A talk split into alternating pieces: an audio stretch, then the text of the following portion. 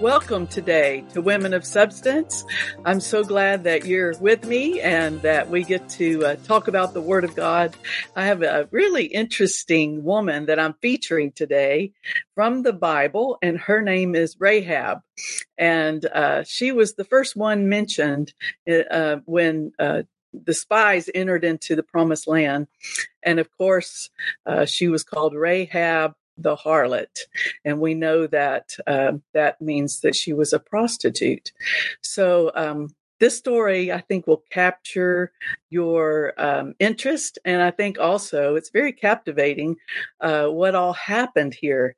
I, I just love the book of Joshua anyway. It starts out so, so encouraging. You know, it says, be strong, be courageous, and goes forth from there. And um, so we'll, we'll talk about Rahab today. And I want to start with chapter two in Joshua, and I'm going to read a little bit here and then we'll talk. Uh, Joshua, the son of Nun, in verse one, sent out uh, two men to spy secretly, and they he said to them, "Go view the land, even Jericho." Isn't that interesting? He just sent two Remember, Moses sent 12 to Caleb, and, and Joshua came back with a good report, and the other 10 uh, kind of put a damper on everything with their doubt and unbelief. And, you know, it's dangerous. They're giants. We're grasshoppers in their eyes. And remember all of that. So I think Joshua learned uh, by experience just send two out and um, hopefully they'll come back with some faith instead of fear. So anyway, um, he said, "Go uh, to view the land, even Jericho." And they went and came into a harlot's house named Rahab and lodged there. Now they're pretty brave to lodge there too, but of course we know they were men of integrity. And um, her home was really in a premier spot there because it was a part of the wall. It was the highest part of the wall. And the walls of Jericho were, um, um they say, big enough to have roads up there. Um, chariot races. And so these were not just like a wall we would think about, even with a castle. It, it's much more than that. And um, they're really, really thick walls, uh, enough to house this uh, this woman and her uh, evidently financially prosperous business, even though it was a house of ill repute. Um, so they lodged there. In verse 2, and it, it was told the king of Jericho, saying, Behold, there came men in hither tonight of the children of Israel to search out the country. So someone saw the spies. Somebody spied the spies. And the king of Jericho sent unto Rahab, saying, Bring forth the men that are come to thee, which are entered into thine house, for they be come to search out all the country. So they got in contact with Rahab and the woman took the two men and hid them. So she, uh, it, it, you know, it goes on to say why she did that, but she took them and hid them from uh, the king of Jericho and the men in uh, Jericho. Now, Jericho was a very pagan culture. Um, morally and spiritually, it was very corrupt, and it was a part of the Amorites and their kingdom. So this is a, a, very evil, evil place. And uh, for her to do that, it was very bold, very brave of her, because um, if they had found out what she had done, it would have been uh, really, really serious. So, uh, but she did it. She came, she hid the two men. Um, and there came men unto me, but I was not whence they were. And so that's what she told the, t- the men. And it came to pass about the time of shutting of the gate when it was dark, that the men went out. Whether the men went, went, I wot, I wot not. Pursue after them quickly, for you shall overtake them. So she said they went out, and you can get them if you go now. You can capture them. But she had brought them up uh, to her roof and hid them with stalks of flax, which she had laid in order upon the roof. And the men pursued after them the way of Jordan unto the fords. And as soon as they, uh, which pursued after them, were gone out, they shut the gate. And before they were laid down, she came up unto them upon the roof. she said to the men, I know, now listen carefully to this. I know that the Lord hath given you the land, and that your terror is fallen upon us, and that all the inhabitants of the land faint because of you.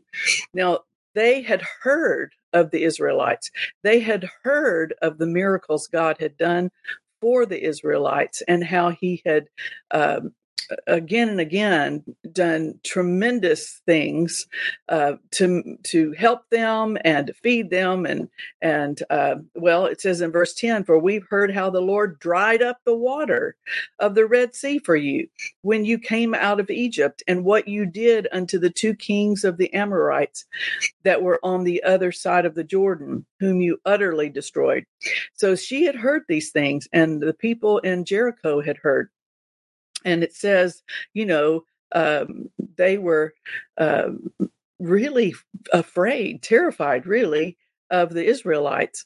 And look at verse 11. And as soon as we had heard these things, our hearts did melt, neither did there remain any more courage in any man because of you.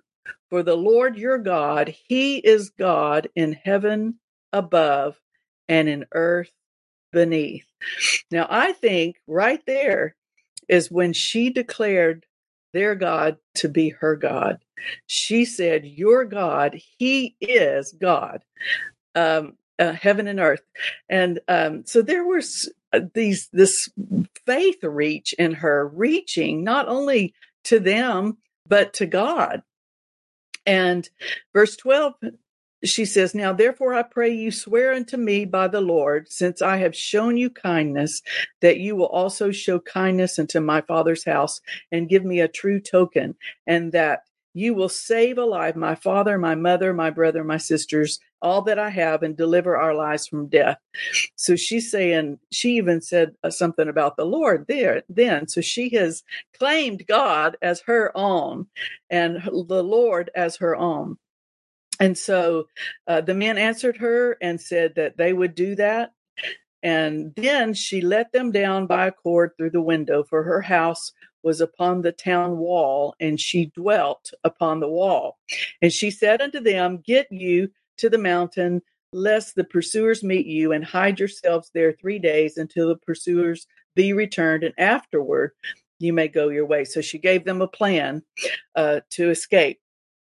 And the men said unto her, We will be blameless of thine oath, which has cast, has uh, made us swear. Behold, when we come into the land, thou shalt bind this line of scarlet thread in the window, which thou didst let us down by, and thou shalt bring thy father and thy mother and thy brethren and all thy household home unto thee.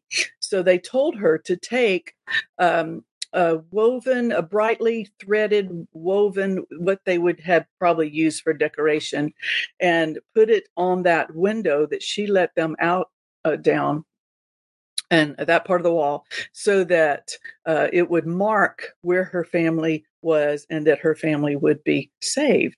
And of course we we call this a part of the scarlet thread of redemption in the in the bible. You see the scarlet meaning uh, the red, the blood, really, the blood of Jesus. It represented and symbolized the blood of Jesus. So, um, praise God. I think that's amazing how God saves us, and He saved her and her whole family.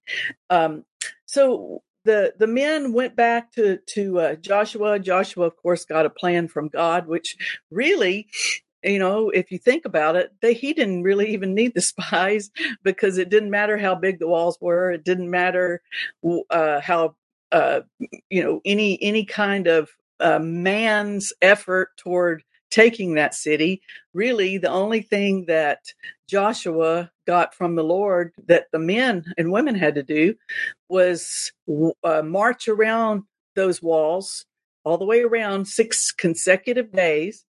And then on the seventh day, go around seven times and then blow the ram's horn and shout. That's all they had to do. Now, any of us probably could do that. I don't know about the ram's horn, but we could learn. but that's those are things that we could do. It, it, wasn't like sharpen your swords and get you know get all the the uh, weaponry out and, and you you know we're gonna this is our plan to try to coax them out or what you know whatever you would do with a city that fortified. I don't know what you would do, but God certainly knew how to do it. And the interesting part about that is the walls did fall down, all the walls except where Rahab was and her family. Now, I think that this is a beautiful, beautiful story of grace too, because she was not, uh, of course, um, an Israelite. She was uh, a pagan person, basically, and then spiritually, and then um, her business was, of course, horrible. I mean, um, you know, uh, probably very looked down upon and still is, even to this day. Um, that she would have not only been a prostitute, but maybe even run a, a, a brothel, what we would call a brothel. And God, you know, it's just in his mercy and grace to reach to, to people uh, that we would think would be the dregs of society, you know, the worst, the the outcasts, the ones who uh, we think at times might not have any uh, redemptive purpose or anything. What you know, what could they possibly do for God after the way they've lived? And you know, un- unfortunately, Christians can be a little bit judgmental at times to point the finger when we don't need to be pointing any fingers. But um, here, God is reaching out to her and and through really the reports that she heard about God and how magnificently he saved his people and provided for them and really I mean I know that um, a lot of it was was fear, maybe more respect than fear, because I think she realized that God was a good God and that she wanted to serve him. She wanted to be on the right side and the righteousness of God. And so she, here she she picks God. You know, it reminds me of um of Ruth when Ruth said to Naomi, um, "Your God will be my God." And and oh boy, things started turning around for Ruth right then. And the same the same thing here. Um, her whole family, all of them were saved. Everything that she had was saved. And she lived um, in Israel uh, the rest of her life. In fact, this is so cool. In Matt, she's mentioned, she is mentioned three times in the New Testament. And I want to read uh, these uh, little snippets about um, Rahab. This is Matthew chapter 1 and verse. Now, this is the lineage, um, the generations of, of uh, the lineage of, of course, our Lord Jesus Christ. And we see that most of the time, and most of the time, the Hebrews did not include women in the genealogies. They um, just mention the men. However, there were some exceptions. And here in Matthew, we see four or five exceptions uh, to that. And one of them is Rahab, Rahab the harlot. Now look at this Matthew chapter 1, uh, 5 and 6. And Salmon begat Boaz of Rachab, and Boaz uh, be, uh, begat Obed of Ruth, and Obed begat Jesse, and Jesse begat David the king and the David begat Solomon, and on on and on. But that word uh, Boaz, and it's R A C H A B, is actually Rahab. If you if you read it in the Amplified, you'll see Boaz um, was the son of Rahab. Now here he, he, she is in the lineage again, just like Ruth. Ruth was not an uh, Israelite; she was a Moabite, and she chose God when she said, "Your God, Naomi, will be my God." And here she is put right here in Matthew as well, um, in verse five, Obed of Ruth. So Ruth had Obed, and we see Rahab had um, Boaz. Isn't that amazing? Here she is, and um, we, you know, we have to we have to grasp or or try. The Ephesians says pray that you will comprehend the love of God because sometimes our minds cannot fathom how good God is and how much He loves us and how much He washes our lives white as snow. We are justified just as if we never sinned by God. And here, this this just is a beautiful picture in um, Matthew of uh, women mentioned that were, you know, what we would think about in the natural realm as not so clean or not so beautiful all their life, and and uh, yet God made them beautiful. And um, another one, of course, in in here is um, Bathsheba.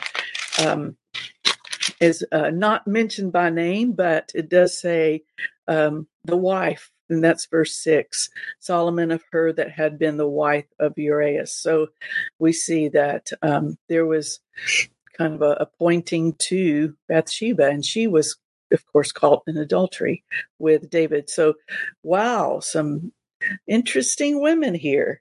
And of course, Mary um, in verse 18 is mentioned, and she, you know, was pregnant, single, and uh, we know by the Holy Spirit, but others could have really pointed their finger at Mary as well.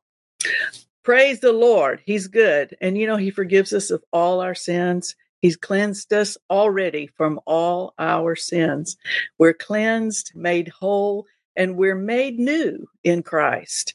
And thank God uh, that th- this shows His um, abundant mercy and grace uh, to to all of us, especially to women. I love that about God. God loves women. Now look at Hebrews chapter 11. We'll see this in um, also in the New Testament, Hebrews chapter 11. Now this is a very very famous chapter because we call it the uh, the uh, wonderful um, honoring of men and women who walked by faith. Um, and all these terrific, terrific stories just summarized here in this chapter about this man walked in faith. This woman was um, of faith, by faith, by faith, you know. And here in verse 31, now look at this. By faith, the harlot Rahab perished not with them that believed not, when she had received the spies with peace. She received not only the spies, but she really she received faith to believe God and to make him her God. And you know, I just have to say this.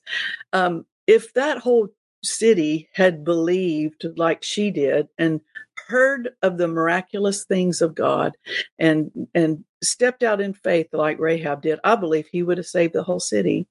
You know, God's mercy is unending. His grace is is far, far um, above and below and and the you know the height the depth the width the length is just immeasurable and so i think that if the whole city had turned to him they would have all been saved like her. Um, you know, he he sent Jonah and preached to Nineveh, and the whole city was saved. So I I just believe that when people turn to the Lord and recognize His grace, His goodness, His mercy, and uh, see His goodness, then faith arises and uh, they receive that into their lives. And she certainly did because she acted in faith and was saved because of it. Okay, one more scripture here in James, and this is chapter 2. And I love the book of James also. Of course, I love every book in the Bible. I mean, I could say this is my favorite, that's my favorite. the, the reading the Holy Bible in the front of the Bible is my favorite. It's just, it's wonderful from beginning to end. But James chapter 2, look at verse 25. Likewise, also, was not Rahab the harlot justified by works when she had received the messengers and had sent them out another way. She was justified by works. What do you mean by works, Scarlett? Because faith is released in two ways words or works. It's your actions or your words. How else would we know that faith is there? Um, James says it's uh, if it's if it doesn't have works with it, it's dead. And that's verse 17, being alone. So, you know, your faith can be dead faith, but we want our faith alive. And how do we know if it's alive? Well, it's how we're speaking and how we're acting. Are we acting in faith? And she certainly was. She was speaking and acting in faith. She was calling on the Lord as her own God. And then she was uh, uh, serving really his people, protecting uh, his people. And so it was uh, by her works. And of course, we know that her works here is just corresponding action um, because faith without corresponding action is dead.